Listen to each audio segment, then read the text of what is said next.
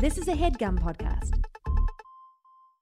Achieving a gorgeous grin from home isn't a total mystery with Byte Clear aligners. Just don't be surprised if all of your sleuthing friends start asking, What's your secret? Begin by ordering your at home impression kit today for only $14.95. Byte Clear aligners are doctor directed and delivered to your door. Treatment costs thousands less than braces. Plus, they offer flexible financing, accept eligible insurance, and you can pay with your HSA FSA. Get 80% off your impression kit when you use code WONDERY at Byte.com. That's B-Y-T-E dot com. Start your confidence journey today with Byte. Hello, halflings! It's me, Olivia Kennedy, and I am joined today by. That was so much energy. I love that. you. that was high. that was great. I have never heard you come in that strong. I was ready. I was born ready, Jeremy, to do this. I mean, whoever this might be that I'm being joined by. Sorry. yes, you did. Yes, it's true. You did hit frequencies. I don't think it's possible for Jasper to hit. So I think you may have set a new record. Mm. well, I mean, I don't mean to brag, but uh, I like I like Yeah. a screech. Jeremy, yes. Yeah. Uh, yes, uh, but yes, I am Jeremy Cobb, but Megan Ross calls me the Cobbtorious Jer M E. Oh, okay. Yeah, based on the notorious B I G. Yes, I was going to say yes. Very many initials, very prestigious. Love that. Very good. Very good. Yes. Yes. But it's not just you and me, Liv. It's not. Who, who- It's not. We have a third person. We have a special guest. Get ready, folks, because today, joining us, we have NFL fullback, D&D nerd, and general nerd ambassador, Johnny Stanton. Hello. I will not try to hit those frequencies that Liv hit, but Do it. because I will Do blow Johnny. out my microphone. Come on, Johnny. Push through. my microphone Dig deep. has exploded. Uh, There so are some yeah, fun- you, you yeah. the right choice. There's some things I'm talented in. I don't think uh, hitting the high note is one. I'm imagining you trying to go for it, and it ends up like that bird from the first Shrek Ah, when yes. Fiona's I like mean, going and singing. Without going, you know, bird's without flying. going too far on a tangent this early in the podcast, in second grade in the Christmas production, I was one of the uh, two boys asked to hit the high note, and it was not an all boys school. This was uh, like Oh. this was boys and girls, and I was able to consistently hit that high note that we were supposed to hit, uh, and that's the highlight of my life. Okay. So Well, yeah, good job. I like honestly- that your teachers were just like, here is a challenge for you two. Here Oh, you yeah. go. we They hit saw the your solos. potential. We'll do it, I guess. But yeah. I was right there with you, man. I had I had a really high pitched voice, uh, at least like singing and speaking voice when I was really young, Oh. and I ended up like sort of artificially lowering my voice Mm. later, like in my teen years, because uh, my people started making fun of me for having a high pitched voice. So I started deliberately trying to speak lower, and I got to a point where like I had to like recalibrate things. But I, for a while, I was like, I for mean, you were literally I fake was- it till you make it, and now you have a lower, like a deeper voice, and it's it's beautiful now. Yeah. I, like, I love it. Yeah, yeah. Thank you. Uh, you have a wonderful voice too, Well, and you Liv. Oh, thank you so much. Oh, everyone, let's all just listen to ourselves talk for a moment and just enjoy it. terrible, terrible.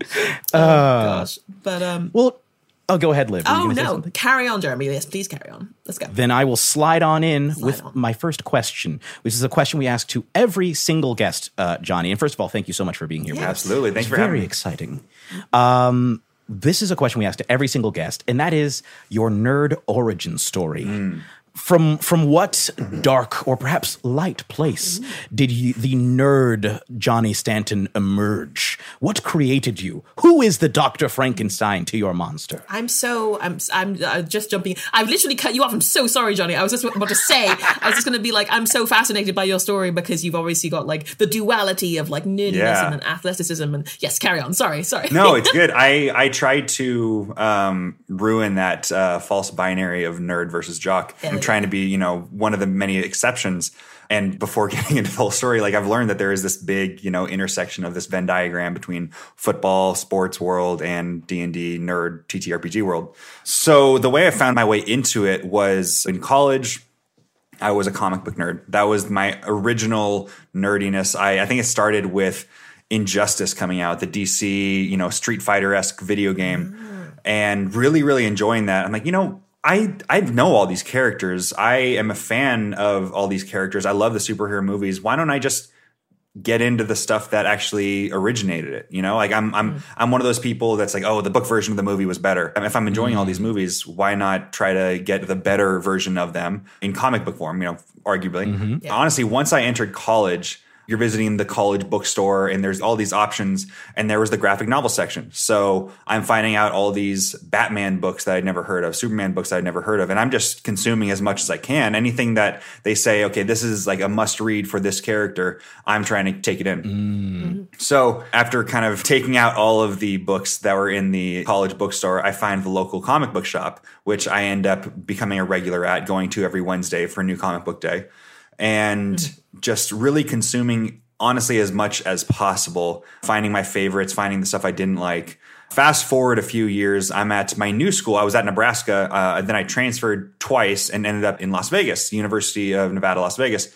And I uh, found this great comic book shop that I became a regular at. But around that time, I was also consuming a lot of YouTube. And one of my favorite content creators uh, is named uh, Corridor Digital. Yeah. And they had a kind of a video blog company called Node that was more focused on gaming, tabletop. And that's the first time I ever saw somebody play D&D. They played their own special version. I think there was a, a Pokemon version that they played. There was a couple different things they did that I thought was super fun. And I figured, okay, you know, I have space for more hobbies. why not? Why not try to pick this up? Yeah, Cor- yo, yo, Corridor. Like I'm a big fan of Corridor as Mm-hmm. well. I love I love their uh they do a lot of videos on uh calling out good or bad CGI in various Yep. movies. Did you see Yep. their uh their realistic lightsaber uh combat video they did? I did. That was really great. They make Yeah. a lot of very cool stuff, and I think that was one of my favorite things they made. I actually took a film class in high school, and one of the projects was breaking down a video, whether it's movie, TV, and I think I ended up doing one of their videos about uh, it was a special effects kind of proof of concept kind of thing that they did where they threw a splash of paint on a wall and then it kind of created like this uh, perspective portal that another you know bad guy would jump out of and you have to fight them. It was super cool and i'm still a big fan of theirs. And i've actually communicated with one of the members of the node team and let them know that that's like kind of my origin story for going into d&d because of their d&d shows. So, So cool. Yeah and I would lose my mind. I would be like, oh my god, me? i'm sure there are plenty of people that you guys have gotten into d&d yeah Yeah, well, like one of the one of the wildest things I think about doing a show like this is getting to meet people that you have been like a fan of or that was inspirational mm-hmm. to you. I've been I've been watching college humor videos, for example, since I think mm-hmm. since Yeah. 2008. I started around the time of the the Streeter and Amir Yankee pranky, if anybody Sure. remembers that, like OG college humor. Yeah. And so I had been fans of Jake and Murph and Emily and Caldwell long before they'd ever even started NADDPod. Sure. Now that I've gotten to actually like meet them in person and and record stuff with them, it's surreal. Like I, I it is one of the wildest things I think about doing something like this. Absolutely. No, I'm, I'm, I feel the exact same way. Like this year has been a very, very cool opportunity to be able to meet a lot of the people that I'm big fans of, and uh, and have them, you know, getting to show them things that I'm doing and them be excited by it. So, yeah. So picking up from there, I I went to my comic book shop and I asked them, hey, this is kind of my mecca for nerd culture at this point. Like it's the only one that I know of. And you know, is there any D and D game that you guys play here? I don't know if it happens at comic book shops. I don't know if it happens at people's houses. Uh, this is the only place that I know to look for it. The guy at the register said, "Yeah, absolutely. We actually have a new group that is starting on Sundays. They just had their first session. You should, you know, Facebook message the DM and see if you can join." My first character was a Tabaxi, Arcane Trickster Rogue, and it was super fun to play. But I didn't really understand like the role play aspect of it. It was very much uh, my character walks over here and talks to this person and tries to get information out of them. Uh, so, but I think a lot of it came from the fact that I was playing with people that I wasn't super familiar with, and it was a bunch of other patrons of the comic book store who were looking for a D and D group. And it was a great group. Don't get me wrong. I had a lot of fun. But mm, the thing that I wanted to do was play with people that I was super comfortable with. Very, you know, had had knew outside of D and I didn't know anybody outside of D&D. I still don't think that anybody that I knew at that point, or maybe even at this point, that I'm just generally friends with outside of uh, D and D, was a D and D nerd or had pla ever played uh, in their you know experience. So it became my goal at that point to introduce people that I knew into the game. So the first thing I did, only a couple months after playing D and D for the first time, was you know without having much of an extension extensive knowledge over the rules, I figured, you know, why not try to DM? I've listened to all of the Adventure Zone balance. You know, I know enough. Why don't I just kind of base a story off of that? Uh, so, so I invited uh, three of my teammates from UNLV to join a game, and I think we got maybe eight sessions in before we all had to go our separate ways. But those guys still love those characters. I still love those characters. I love that story. I still pull from you know th- aspects of that story for the games that I run now. But I, I really think that being uh, fearless in becoming a DM is really what got me um, really invested into the into the story because it I, I realized very quickly that it became a creative outlet for me that I hadn't had before. I was never I never considered myself an artist. I never considered myself a musician or anything like that. So being able to pour creativity into making these stories was uh, was really healthy for me. I feel like so from that point on, I've just been playing as much as possible. I remember having this period between that group of my teammates breaking up uh, and then having a long time where I it was about like a six month time where I wasn't in a group and it felt like a long time for me. Like I really need to get more D and D in my life. So after the 2018 preseason in which I broke my ankle with the Minnesota Vikings during my rookie year, I was back home. I was going through physical therapy and I was feeling like I needed to get some sort of hobby or else my mind's going to implode. And just from lack of anything fun in my life. So I ended up uh, kind of taking a chance and looking on r slash LFG, looking for group and finding a really, really great group that I'm still friends with and still play with to this day. Uh, and I really lucked out. And we've made, we've had splinter groups from that. I've uh, started my own group in uh, running a game for my fiance and her two brothers. That has been really, really great. I've just been very lucky with my with my D and D experience and uh, groups that I, I, I. It's really like being able to introduce it to people and having it introduce me to other people has been really uh,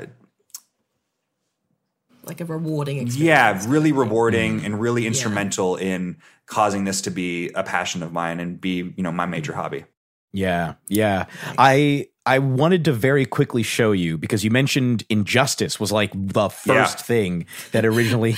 I have never. I assumed Jeremy that you were gonna like jump on this. Like, a, yeah, because Johnny, you were like comic books, and I was like, oh, yeah, uh, I'm a, I'm a I'm a big. I don't read as many comic books these days. I kind of Same here. Spider Man was my like has always been my favorite superhero, Mm-hmm. and I was reading comic books. Like my peak was probably around the time of the original Marvel Civil War, so around like 2007 to 2008.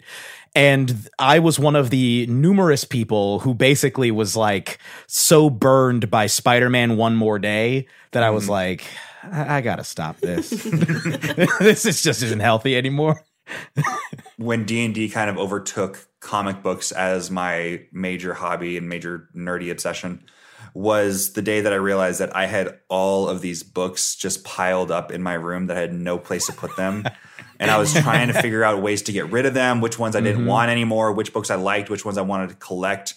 And then thinking about look at all this money that I spent. it's it was so it was like don't I, you know my you know someone might ask me like how much how much money are each of these like let's we don't ask those kind of questions. Uh, it's the same it's the same thing with like you know I've collected sneakers for a while too and like how much does all this cost? I'm like let's not let, don't don't let's not rude. get into Put a that. label on it's it. rude to ask. Yeah Yeah, exactly. no need. yeah. So I, I I'm not a regular at the comic book shop anymore, but I still love going over there. I was so taken aback by the fact that you were like, "Oh yeah, my college bookstore, I got a bunch of comics and stuff." There was nothing that there was nothing good in my college bookstore. Like, like I gotta go to UNLV. Yeah. Seen a yeah, this was this was at specifically uh, University of Nebraska, and their uh, student Cornhuskers? union has Cornhuskers. Yep, that's yeah, where I went. one out of my high teachers school. was a huge Nebraska fan Awesome. in high school. Yeah. Yeah, so their student union, the the basement is this big, big bookstore where you know you buy Nebraska gear for you know students and parents and and everything, and there there's the actual bookstore. You know, you don't just have you don't just get your textbooks there. You can also get um, you know your own recreational reading there. oh wow, oh that's really cool. Yeah. yeah. I had a question, Johnny. Wait, before you ask this, Liv, I do want to Oh, show go this. I really want to show you this. Oh, yes, yes, this do is. thing. I've seen clips of the uh, Injustice games, but long ago, shout out to friend of the show Taylor uh, Svetkovich, who uh, read the Injustice comic, which is apparently very good. Did you see the panel where Superman kills Joker? Yeah, he punches. Uh, Yeah, punches he goes right through his chest. Yep. I just wanted to highlight, and I, if you if you're if you will humor me, I just want to show this panel because this is the most.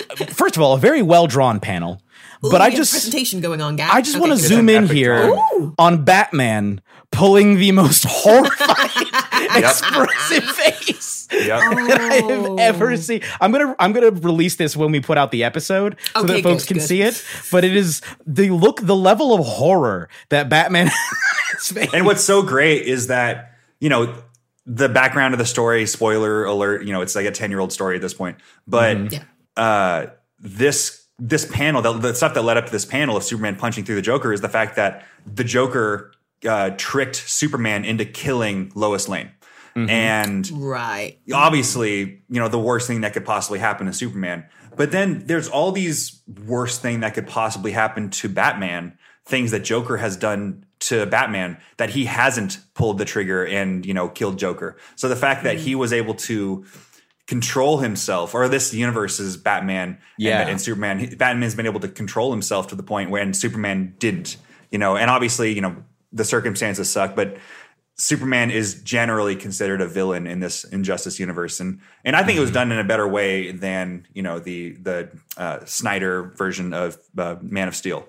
Yeah. uh, but yeah, it's it's it, it was a really epic uh, and upsetting story. It seems Yeah. quite. I didn't want to say it, but it seems quite upsetting. Yeah. Like- yeah, no, it's pretty gory in terms of DC standards. Yeah, Yeah, I saw the scene where where Superman kills uh, Captain Marvel or Shazam, I guess. Uh, Yeah. that was pretty brutal as well. Um, What's funny but- is that you know this it it's kind of a prequel to the video game, uh, or at least kind of kind of happens like it, kind of happens before and during a little bit after. But there is another version of the Joker in this story, in like in this game. Like there is, mm-hmm. I think it's just an, a different universe's Joker, or maybe that was Injustice Two. Oh, I forget exactly what it is, but it kind of plays with the multiverse and bringing different characters, despite them having been killed, and mm-hmm. making sure that you still get to play as them. oh, okay. So a lot of you know shenanigans, comic book shenanigans happens.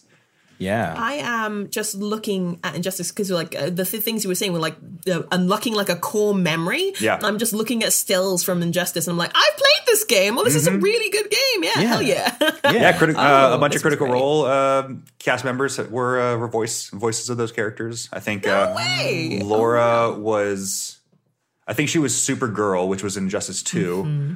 Uh, I think Taliesin or Sam was Flash. Um, Oh, I nice. forget which. Nice, Yeah, nice. so they're. I would they're- guess they're- Sam. They're, probably more. Yeah, it seems like more of a Sam character. Yeah. yeah, yeah.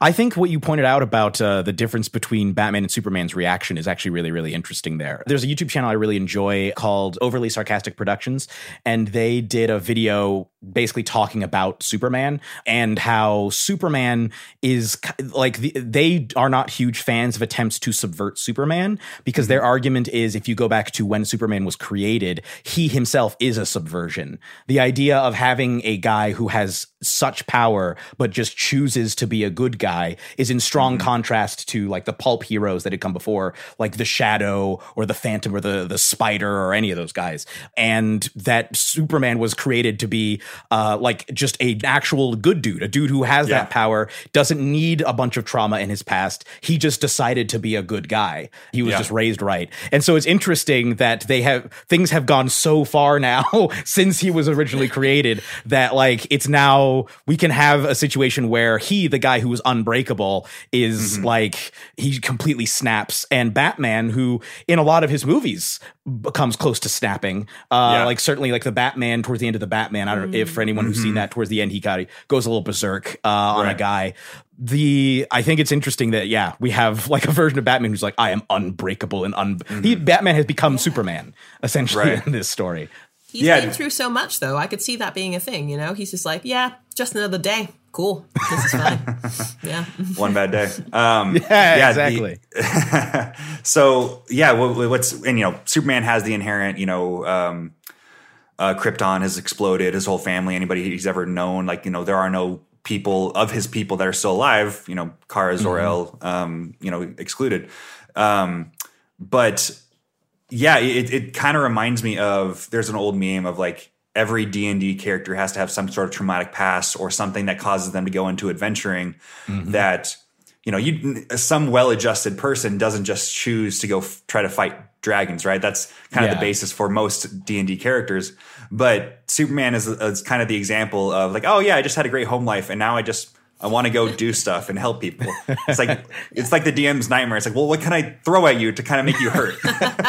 exactly. Yeah. Uh, shout out to my girlfriend. Willful good paladin. Uh, my girlfriend Yeah. plays one of those characters. Uh, Yeah, where I he's, love that. Yeah, it's like it's also like a really dark setting. Uh, it's Mavros for anybody who's listened to City of the Black Rose, but it's like a gothic horror noir setting, and she just plays this really plucky paladin warforged who like was created hundreds of years ago, and then was like w- had a really nice creator and a mentor and everything. He was shut down, and then he was found uh, by a theater company who was using him as a prop uh, until they accidentally reactivated him, and now he just happily works. What a great as- backstory. yeah, uh, it's fantastic backstory. Now he's just their like stage manager, prop guy, uh, and he's just That's happy cool. to be, and he just wants to help people.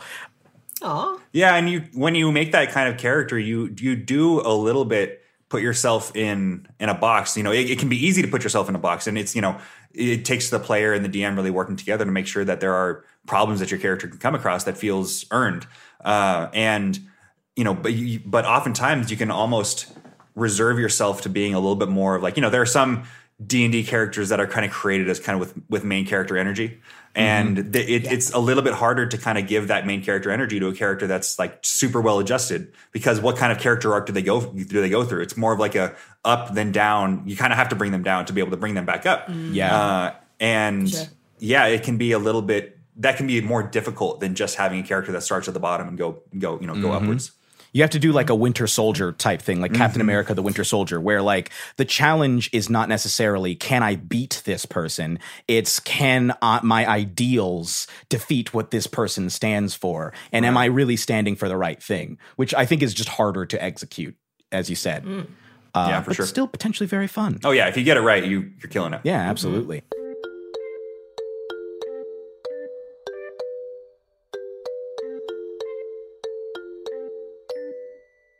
This headgum podcast is brought to you by Auraframes. That is right. Uh, from grandmothers to new mothers, aunts, even the friends of your life, every mom loves an Auraframe. Holy shit, even aunts? Yes, especially aunts. Oh, wow. Because it was named the best digital photo frame by Wirecutter and selected as one of Oprah's favorite things. I mean, these Aura frames are guaranteed to bring joy to moms of all ages. I believe it. You have an Aura frame, don't you? Yes, I actually more than believe it. I know it. Uh, I've got one for my mom, my mother in law, my grandmother in law, And dare I say, your aunt? and dare you say, my aunt and my aunt in law.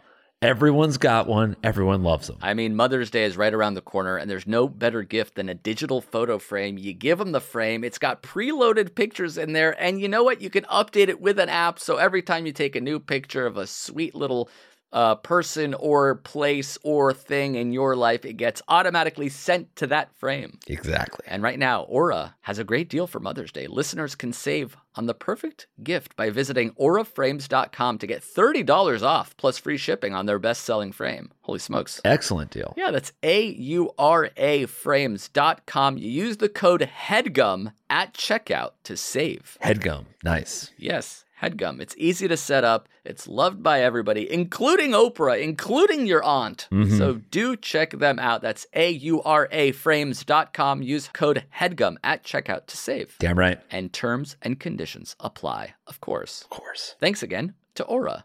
Delve into the shadows of the mind with Sleeping Dogs, a gripping murder mystery starring Academy Award winner Russell Crowe. Now available on digital. Crowe portrays an ex homicide detective unraveling a brutal murder he can't recall. Uncovering secrets from his past, he learns a chilling truth. It's best to let sleeping dogs lie. Visit sleepingdogsmovie.com slash Wondery to to watch Sleeping Dogs, now on digital. That's sleepingdogsmovie.com slash Wondery.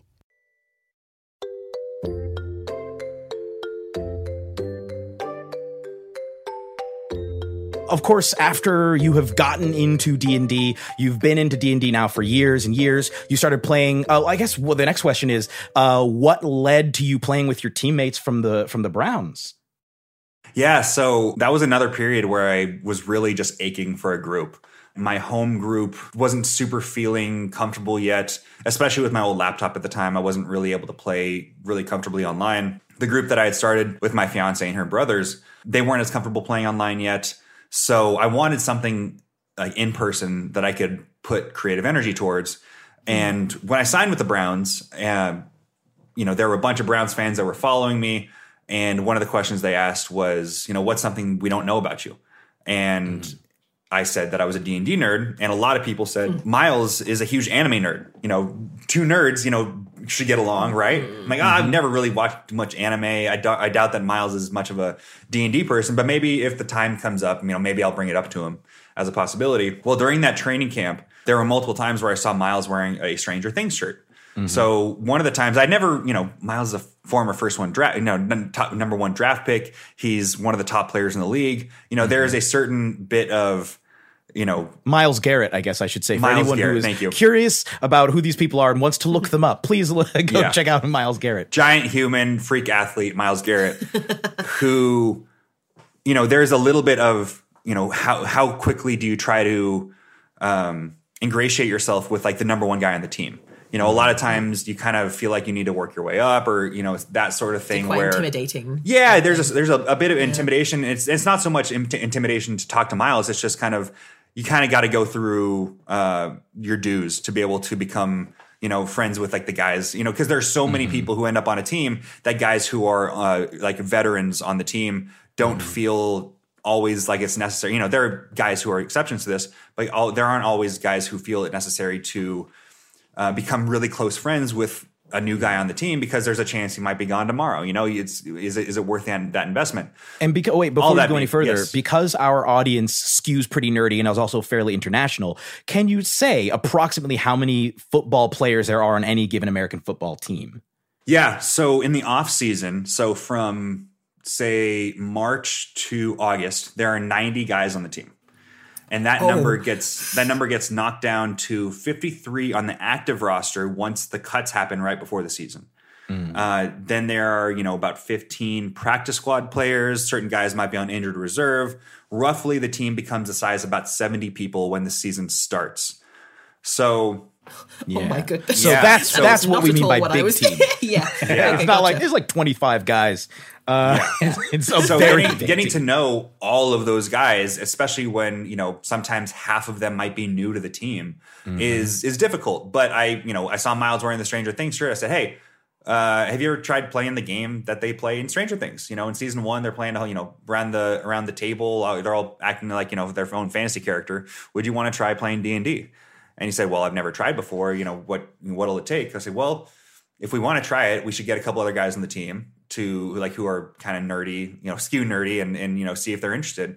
So we were able to get at the time a guy named Kendall Lamb who is uh, not on the Browns anymore, and then he was able to bring in um, Wyatt Teller, who ended up being becoming another me- regular member of the group. So we had Myles, uh, Kendall, and Wyatt, and then Myles brought in his girlfriend at the time, Sarah, and his best friend Jeremy.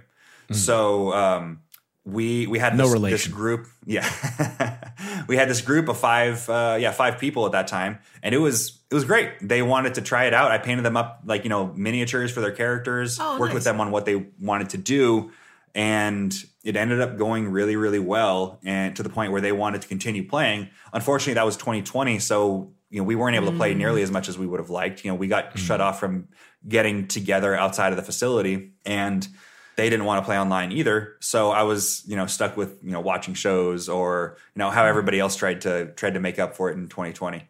Mm. By starting yeah, a podcast and, then, and exactly. you know, everyone did it, you know. Yeah. but I was I was determined to make it keep working. Uh, in 2021 when we got back together, in both Myles and Wyatt. Kendall wasn't on the team anymore, unfortunately, but both Myles and Wyatt came back up to me at the, at the facility saying, "Hey, when are we going to get the group back together?" I was saying, "Oh, well, let's you know let's figure it out. Maybe when the season starts, I can actually put some you know part of part of it for me was that I was I was never drafted to the NFL. I had to make it through tryout."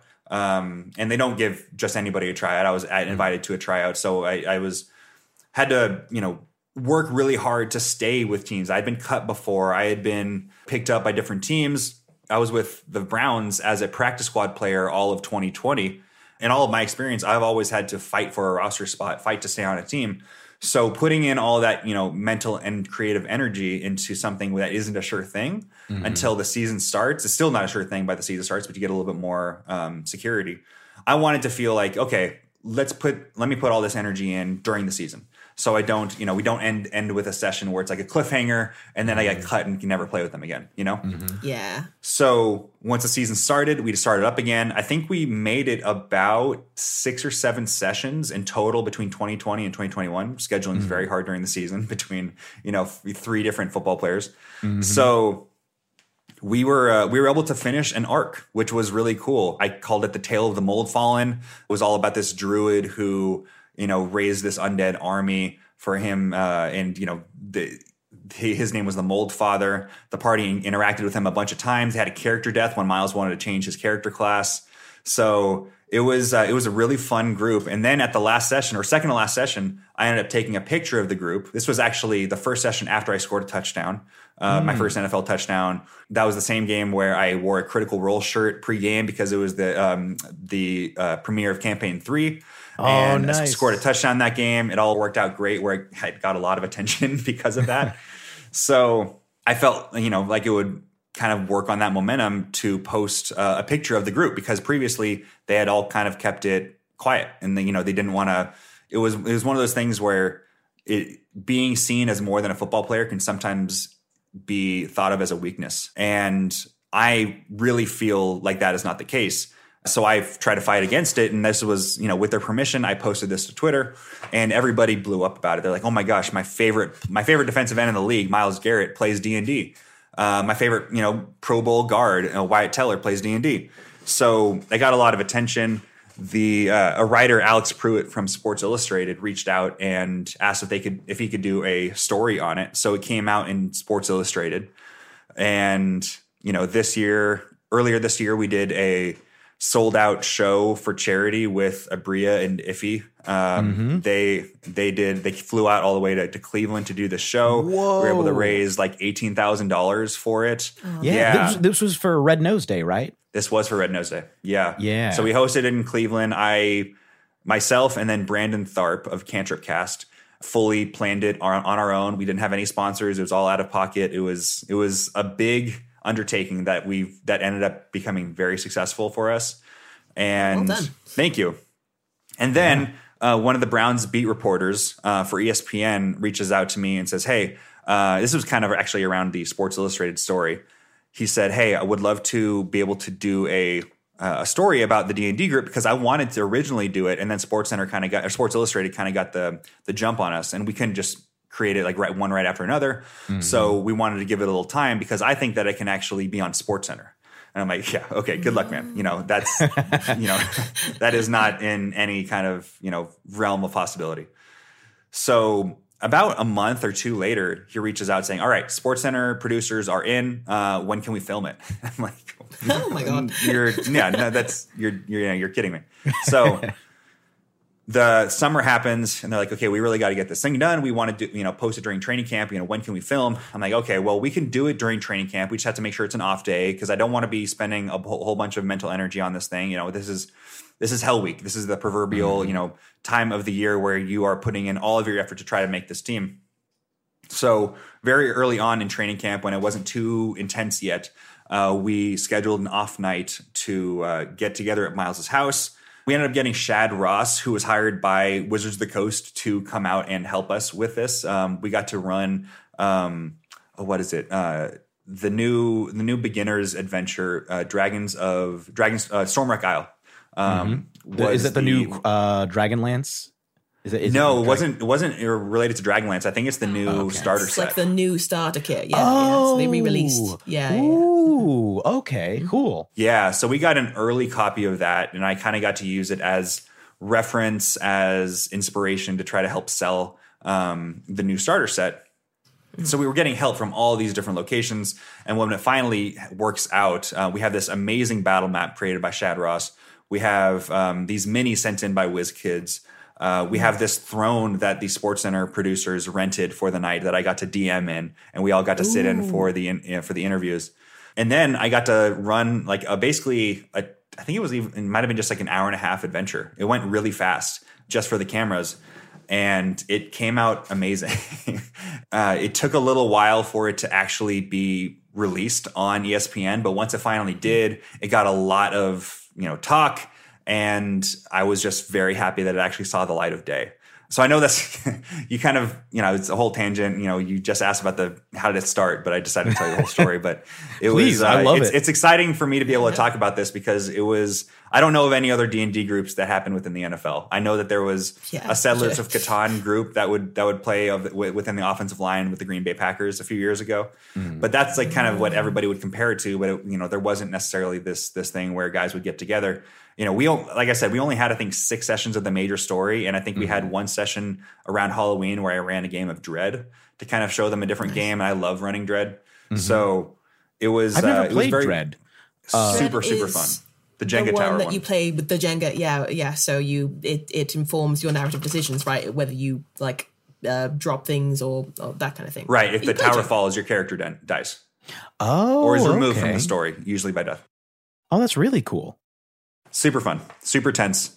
Yeah, and you know, being able to play with these guys, uh, getting them together in the first place, I really feel like cemented my desire to try to be somewhat, like you said, a, somewhat of a D and D TTRPG ambassador, um, because I'm able to kind of connect these two worlds uh, between sports and D and D, and I want to try to get as many people who are involved with one a fan of the other as well.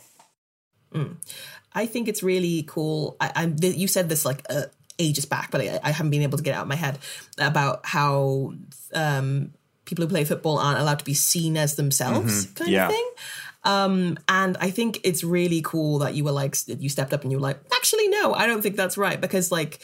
Uh, I, I can imagine how many people kind of saw you putting yourself out there and were like, "Oh, well, maybe I can like put myself out there a little bit more and like put myself, you know, you know, show my real self to other people." That's really cool. Thank you. Yeah, it's it's part of my plan to try to um, get the interests of other guys more out there. Like I have plans in the works to try to sh- really show that off because it's benefited me so much. You know, I you know have no reason to have like, you know as as a primarily backup fullback in the league, I have no reason to have the following that I do. Uh, it's just because I've been as open with my interests as I have been that anybody feels like I'm an entertaining follow on social media.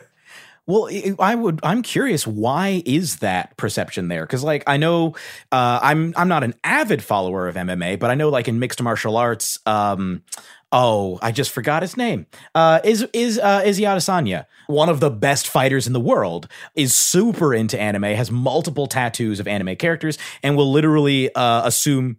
Yeah, he does like his Rock Lee like uh come at me boy pose before every fight. His nickname is called the Last Style Bender. So why why in football and possibly other like a major American sports is there that perception in your experience? Well, one, it's a team sport. Um, and I think this you can say this about all the team sports is that you are always competing with someone else for a job. And those decisions that are made by the front office, you know, they're looking for reasons to cut someone because there's always someone else who can take their place. In MMA, one, having personality is a huge benefit, right? You're you're able to market yourself.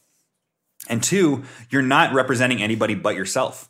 And you know, if if your interests or your uh, you know news that comes out about you that is is negative, they can easily just drop you. You forget about you, you know, whatever. You know, you you won't get any fights or whatever.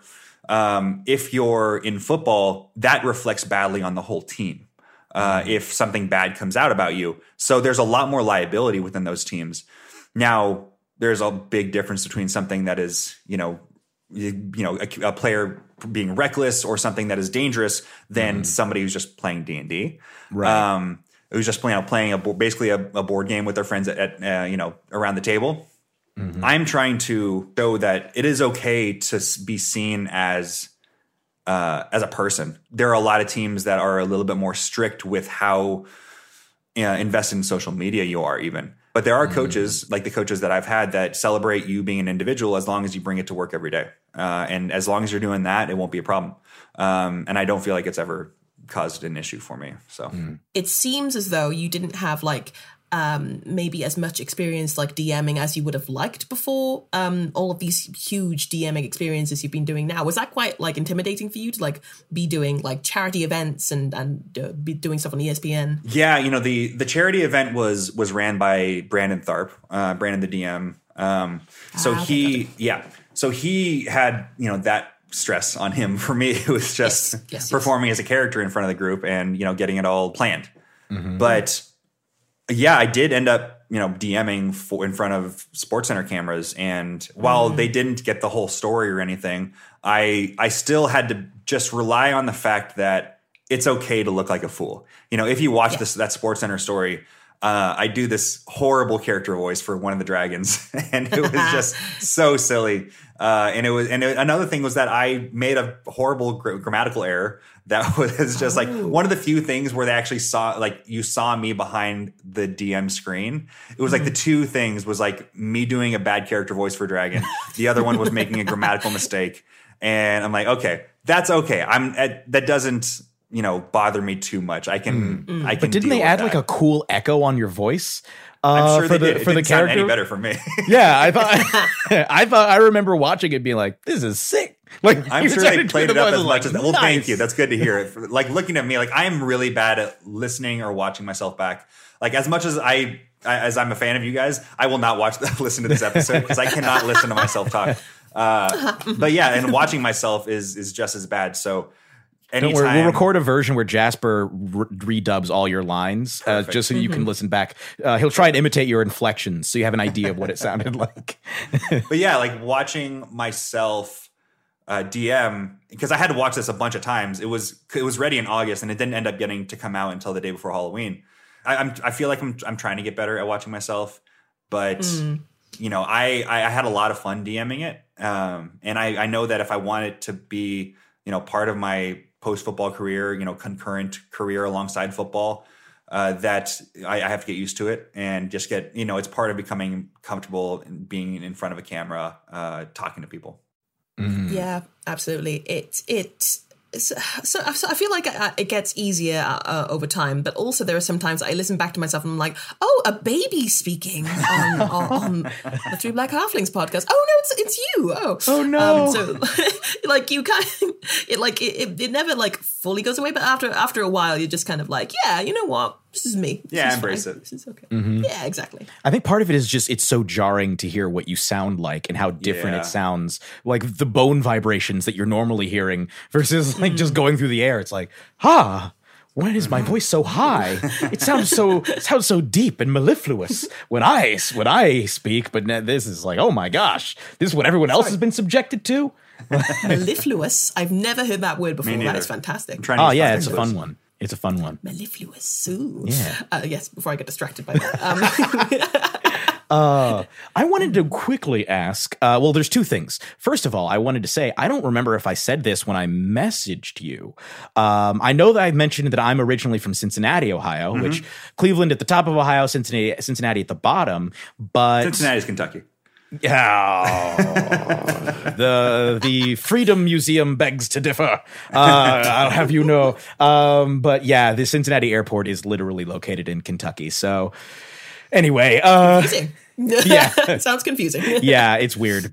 My uncle in the '70s used to play for the Bengals, uh, Cincinnati Bengals, uh, and also I think Oh, I think my high school wrestling coach, I think his father may have coached the Browns. Uh, Sam Weish, I think way back in the day, uh, I think may have coached the Browns. I may be wrong about that, but I think he was an NFL coach of some kind. So uh, he doesn't listen to this. So anyway, I just want to throw that out You there. are intrinsically Yeah. Yeah, I was I not. love the su- football connections. yeah, exactly. I was not super duper into uh, the NFL growing up, but I got Sure. increasingly into it uh, as I started to care more and more about the Bengals. As the Bengals got better, uh, once Yeah. Marvin Lewis took over, I started to get more and more into football. Um, but the other thing I wanted to ask was. What are your favorite Uh, well, first of all, did you when you were collecting comics, were Mm-hmm. you collecting individual issues or were you going for uh, full collected uh, volumes? I would try to follow in um, follow on stories. Uh, I ended up finding the writers that I liked. Uh, I was always a Batman fan. I was always an Aquaman fan, and I would try to consume as much of the good stories um, in the past from that. Uh, and so then, and then there were the books that I really fell in love with: um, Saga, Walking Dead, Sex Criminals. I think is one of the best things I've ever read. Um, What's that one about? I haven't I haven't heard of that one. So, Sex Criminals. is- How? What kind of what kind of uh, rating is this? Is it PG? Is it PG thirteen? How? Uh, how? we've gone as far as our. I think we've we you could we curse and such, so you're fine. Okay. Yeah, okay. do curse. So. Fuck. se- Great, perfect. Yeah. So, uh, Sex Criminals is about a couple that finds each other that find out that both of them have the same superpower, which is when they orgasm, they stop time. So naturally, they decide to rob a bank. Oh, Yeah. So very good. it is uh, Matt Fraction and Chip Zdarsky, who are both hilarious people and amazing writers and artists in, in their own right. And they decided to team up, and there is just a great meta story around it as well because they have all of these, they have all these, uh, you know, reader, you know, messages at the end of all of uh, their issues, and a lot of them. There was a whole run where they you know people would would write in talking about their finding porn in the woods story where it's like the first time that we're like like a kind of like a sexual awakening type of thing. And uh, there's all of these like bad sex advice you know little like things that happen in the margins. There's just it's just such a fun well written story. It's so sad at times and so realistic in certain ways that I just think it's one of my favorite reads. Uh, I did like when I did fall out of reading, I didn't end up getting to finish off um, collecting the issues. So I recently went uh, to my old comic book shop and grabbed the fifth, the third um, volume of the collected editions of the, of that book, uh, and finally got to finish the story. And it's it finishes so sad but so beautifully that uh, yeah, that's that's that was my first kind of book that I fell in love with in comics. And I think it's really the, the only one that I really will you know preach from the mountaintops of people that you know the things that people might not know if they even if they're a comic book fan.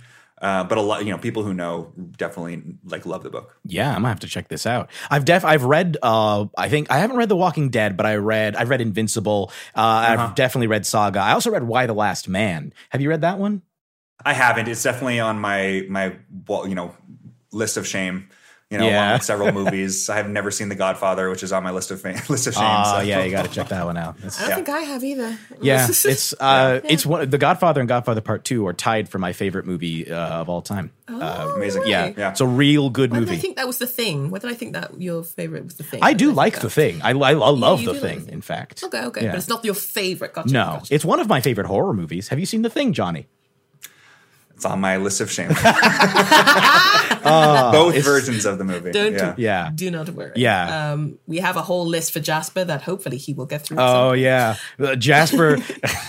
Jasper uh, has not released. Jasper's a huge fan of movies, but he hasn't seen very many old movies. So whenever he like draws up lists of like, "Hey, get into this genre," like he wrote, drew up a list of like uh, for somebody who was like, "I want to start watching more movies," uh, and he sure. like broke it down by genre. And I don't think there was a sci-fi movie made I d- uh, maybe he had Back to the Future on there, but I don't think he had anything prior to like. I think like the Matrix may have been one of the oldest ones that he had on the list, which is like, dang man. It is funny though that it seems like everybody's seen Back to the Future. Like that doesn't seem to be on anybody's list of shame.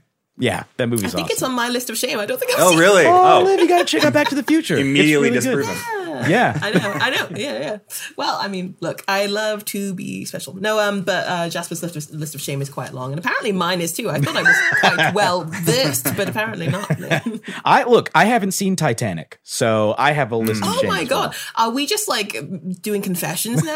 just like, is that what we're doing? Yeah, own up to Oh, the own up to the classic media you have yet to consume. I haven't watched Titanic. Liv has not watched Mm. uh, Back to the Future. Uh, Johnny hasn't read Y: The Last Man.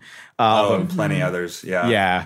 Um, Yeah, but I go oh, go, ahead. give this podcast a five star review and put in your uh, your list of shame. Yeah, there you go. Leave us a review. Just Yeah. say no context, just the name of the work that you haven't that you haven't read. Um, but I, uh, what was the other thing I was going to say? I was going to say, oh yes, I have never met somebody I don't think who was really into Aquaman. Obvi- like I've I've read a lot of the old classic Batman stories uh, as well, uh, but I've never really, when looking through like lists of classic hero stories, Yeah. you'll see obviously Batman has umpteen stories, Superman's got a bunch now, Spider Man's got a few, you know, all the big names. Yeah. I don't recall seeing any like big name Aquaman centric stories. Can you maybe recommend one? Because I've never really read an Aquaman comic book. Yeah, you know, I don't exactly know what drew me to Aquaman in the first place, but feeling like, and maybe, you know, doing a little bit of psychoanalysis on myself right now, maybe it's the fact that Aquaman has never really felt like a belonging to either of the two worlds that he calls home, whether it's Atlantis mm-hmm. or the surface world. And I don't know if it's the fact, you know, like, oh, you know, he's an athlete, but is he really an athlete if he's a nerd? Is he really a nerd if he's an athlete? You know, it's totally, you know, watered mm-hmm. down, but uh maybe that is The what pun. Very good. there you go. Yeah, may, maybe it's that that that drew me to Aquaman in the first place. But I just love the story, and I, I love the fact that, and I think that's what a lot- honestly drew a lot of other people to Aquaman is that he was always the butt of so many jokes that I wanted to be one. Like, oh, you know what? I'm an Aquaman fan because he's the underdog, you know. Uh, and I got into comics right around the time of the New Fifty Two, uh, which you know people can have your opinions on in you know one way or another. but New Fifty Two was amazing for Aquaman. Yeah, did he And beat up Superman at one point? Like early I'm on? sure that was you know that was that was definitely part of this of some story. Mm-hmm. Um, but uh, there also is a '90s um, story that you might see from Aquaman is that he is this is when he has his water hand um, when he had his hand cut off and Mm-hmm. eaten by piranhas, um, where he it, there, it was actually Martian Manhunter posing as Superman that they ended up fighting in the um, oh. man what's the uh, what's their space what's the Justice League space um, like uh, base I forget the name of it Oh, their space station? yeah I forget the name of it Oh, There's yeah. a I just think of it as their headquarters. I forget what the name Right. is too. but uh, there was something going on where Aquaman and Superman started fighting, and then uh, Martian Manhunter revealed himself to be impersonating Superman. That has nothing to do with what I was talking about. It still But- sounds pretty cool though. yeah, Uh, it's a super cool. It's a super cool comic. Uh, yeah. but New 52, the first couple trades, um, for those of you who don't read comics, trades is usually a collection of about six or seven issues. Um, the first couple trades of Aquaman New 52, written by Geoff Johns, is actually really, really great. I would 100% recommend um, the first trade. I'm forgetting the name of it. And the third, which was actually adapted into one of DC's animated movies for Aquaman that I didn't like.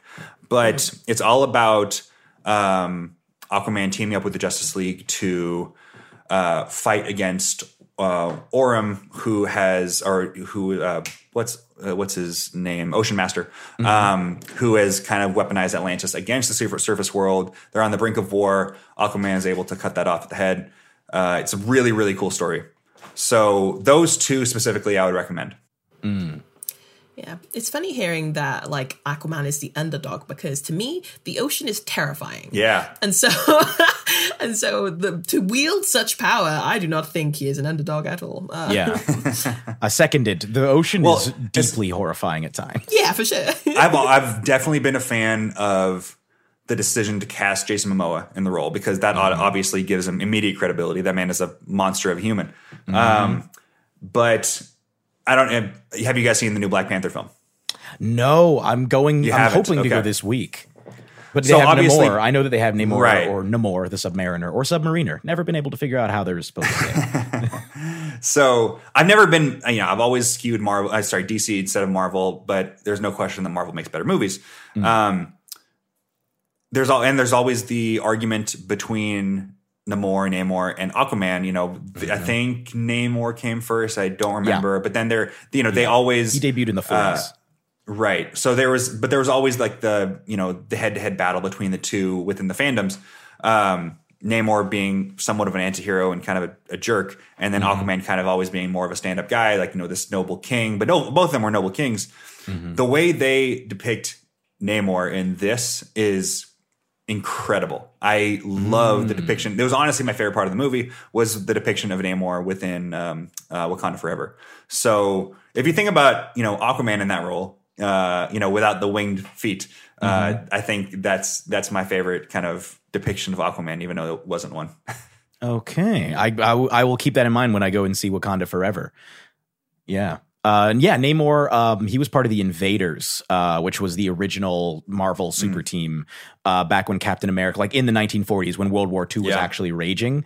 Uh, I think Namor was the second Marvel superhero after the Human Torch, not the Johnny Storm Human Torch, but mm the basically an android. The original Marvel superhero was an android. Did you read the Alex Ross uh, Human yeah, Torch? Marvels. Yeah, yeah, awesome. that's good stuff. Yeah, that's uh, oh man, go y'all go read Marvels. go read yeah, go read Al- anything Alex Ross comes. Yeah, with. like Kingdom his, Come, dude. Oh Bro. my gosh, the, the, artwork is like you've seen whether you know it or not. You've seen Alex Ross's artwork. Yeah, it's just classic superhero artwork. He draws the super realistic yet still somehow comic like shiny. Yeah, yeah, like very idealistic and like.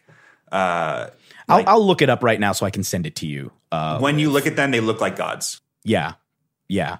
I would love to hear you two just talk about like comics for like. Jeremy, do you want to start a comic book podcast? Uh, yes, the answer is yes. Uh, I will hit you up. I, am going to share screen just so I can, and I'll show. This yes, is one yes. of the most famous ones that he's done, or one of the more famous ones. Mm-hmm. He did it of the Justice League. Mm-hmm. Oh wow! Yeah, like, you, you, can, can tell that he definitely he definitely had like real people, like uh, you know, posing as those characters. Yeah, to be yeah, able to. Sure. Yeah. This is another one of his most famous. Yeah, and he did a he did a book oh, called wow. Marvels, which is essentially it's him and Kurt Busiek, I think. Uh, okay. I, I, think that was him and Kurt Busiek. And Marvels is essentially uh, the history of the Marvel universe told by a civilian. So it's this it's uh basically a dude who's like a reporter who witnesses every major event in the yeah, Marvel especially universe. Especially at the very beginning of like when superheroes were com- becoming like a part of your daily life. Yeah. Uh, what's really cool is they went through the actual history of the publishing of the comics and figured out when these events would have been happening in relation to each other. Because what I think makes Marvel special, in contrast to DC, uh, at least especially back then, is that most Marvel heroes exist in the same city, whereas DC, everybody's got their respective cities. And so their adventures would have been crossing over. One of Spider Man's first storylines is that he went to the Fantastic Four and asked to audition to join the group because he needed money. Uh, that's like like Spider Man like issue two or three. Like he goes to the Fantastic Four. Uh, the wedding of the Fantastic Four when Reed Richards and Sue Storm get married, a bunch of heroes showed up, uh, and so like you see all of these events, but from the perspective of just a guy who is looking and like he's commenting on what these beings represent. The climax of the st- well, there's kind of two climaxes. One of them is like the coming of Galactus, uh, which is like the big Fantastic Four storyline where Galactus first appears, and then the other one is the death of Gwen Stacy. So it ends in like the early, I think early to mid seventies in terms of the Marvel's timeline, Marvel timeline. Uh, but highly recommend. Uh, and Kingdom yeah. Come is kind of like the DC equivalent, which is it's like Injustice great. before Injustice was around. Yeah, yeah, yeah.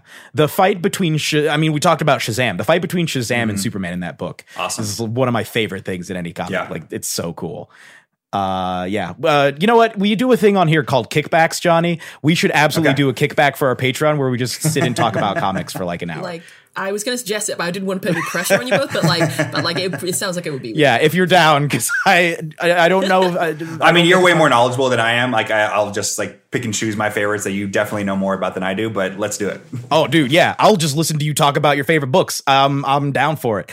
Um, Beautiful. so one, I, I think we've we've reached uh, a nearing the end point. But before we close we have to, as always, ask you to give us a tale from the table. Uh, it's essentially a memorable story that you have experienced playing TTRPGs. It can be funny, sad, epic, heartwarming, heartbreaking. Mm-hmm. Uh, the more chaotic and wild, the better. Uh, so please, Johnny, bless us with a tale from the table. Sure. So I had to think about this hard uh, because I am I'm really bad at recognizing when when there's something cool at the table involving me or my character. Uh, I'm always I feel like I'm always better at like recognizing when somebody else is doing something cool. Uh, but was something that I I did recently this this year was I helped my buddy who's my all like longtime uh, DM uh, Rick Escavius, really really great guy, really great DM. He was running this this mini campaign for characters that he had already finished the main campaign for uh, they were level 17. Uh, he basically wanted to, okay, we finished the campaign. Let us try to create this epilogue story for these characters to get them to level 20. Um, so I helped him write this and prepare it. And, you know, it's basically them becoming gods. It was, it's a very cool but classic, you know, D&D story.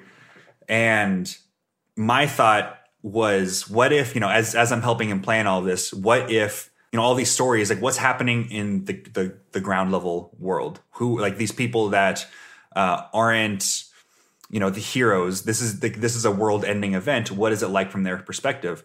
So i ended up setting up this game that was supposed to be a break from this normal game that they were playing which was all online. I'm like hey let's do an in-person game. Um, you can be a break. Rick you're going to be in, you're going to be involved in it. You're going to play a character and we'll like play level eight. It'll just be a one shot. It'll be easy. You know, make it, make a character for this. In secret, Rick and I had already planned that this is going to be a concurrent story to what is happening within his own campaign, and you know, it's it's very. And I don't I don't know if it's necessarily a stereotype or like a cliche yet. I think a lot of people think that it's a cliche to create this like Suicide Squad esque version of characters where you bring up you know bring about you know these groups to um, who are like all you know somewhat villainous. They all have a cr- criminal back history and they're being sent into this world and they're very expendable but they end up like you know fighting together. What i wanted to do was something kind of similar to that but much more in the style of rogue one where oh okay. your stories will never be known but if you succeed you will be instrumental in the success of the heroes that we do know about. Mm-hmm. uh, so Rick, I plan helped plan this with Rick, and you know he's the DM, and he wasn't able to play in it for obvious reasons. But we get to the table, and all of them are excited to play this new character in this new world they've never heard before, and I'm uh, and and world is called austere. And uh, you know everybody's kind of talking around the table. I'm like all right you guys ready? You guys ready to have fun? You guys ready to have a, a, an adventure that's completely unrelated to whatever you guys have been doing before? All right awesome. Austere is falling is crumbling in front of you. Like there is war within this world. And immediately like tone change. Just try to like completely catch them on um, you know on their heels Whoa. So they're like, oh my gosh, we're playing like, you know, is this like a, a, prequel? Is this like a sequel? Is this like happening at the same time? And through the information I'm telling them, it is all happening at the same time as whatever's happening within the story that they just played last week.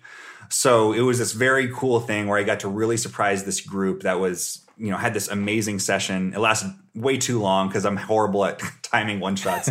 But uh, same was, here, man. Same here. Yeah, and it, they ended up facing off against the bad guy, and while he was able to you know destroy them with his like super overpowered abilities they were able to um, use the uh, very little like little known or like little used spell as far as i know that i'm blanking on it's all about teleporting something to another plane of existence using a higher level plane spell. shift it's not plane shift it is um uh it's like a messenger spell i forget exactly what sending? it is no, no, Gosh, sending. I forget, sending I forget exactly what it was. Yeah. So basically, they needed to send this really uh, important item to one of their allies on another plane, um, and they just needed to do it before uh, before this anti magic villain like closed down on them.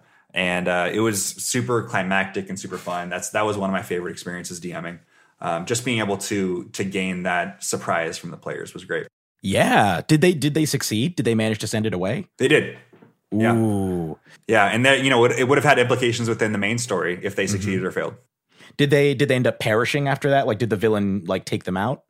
Yeah, yeah. He, you know, did this whole big burst of radiant light that is like a 10d10 damage or something. Oh, Um, it's you know when you get when you get characters level 19 and 20, you need the villain. If especially if it's a one on six or something, you need the villain Yeah. to be just completely overpowered. Especially and you know just imagine that character going up against level eight characters.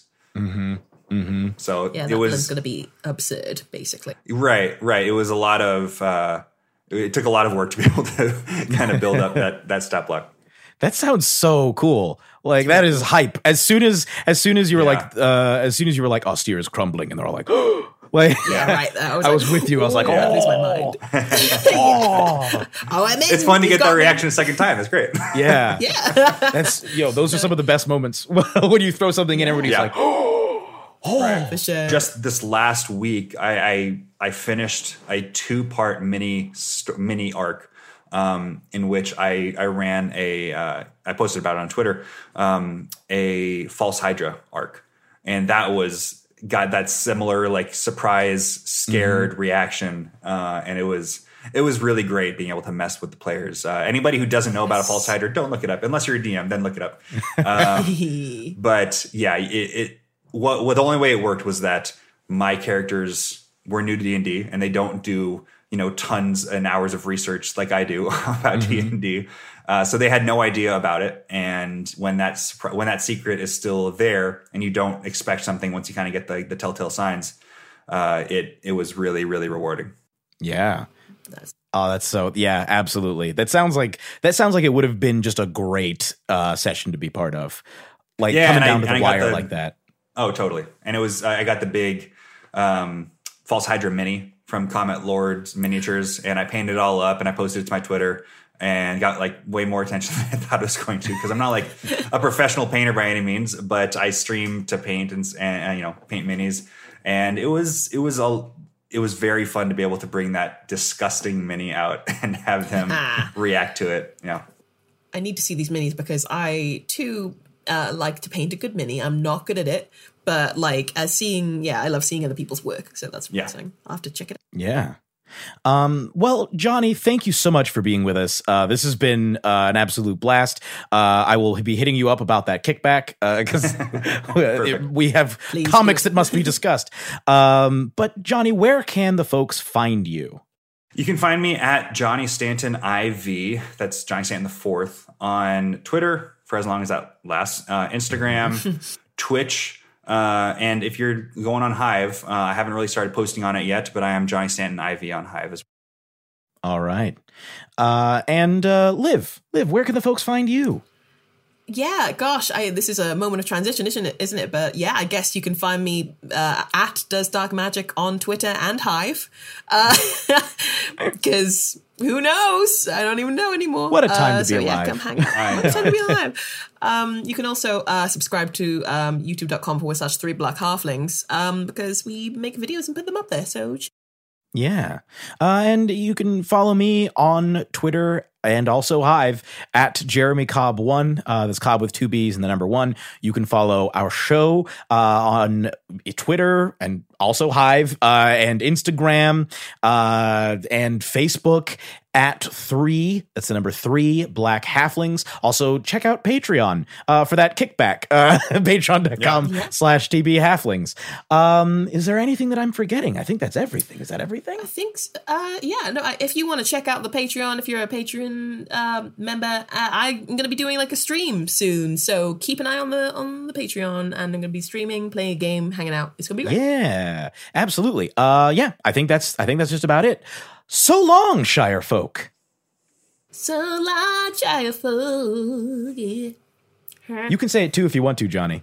If you want to so in. long, Shire folk. Yeah, oh, that was a good one. Yeah. That was like commanding. Love that. yeah. That was a headgum podcast.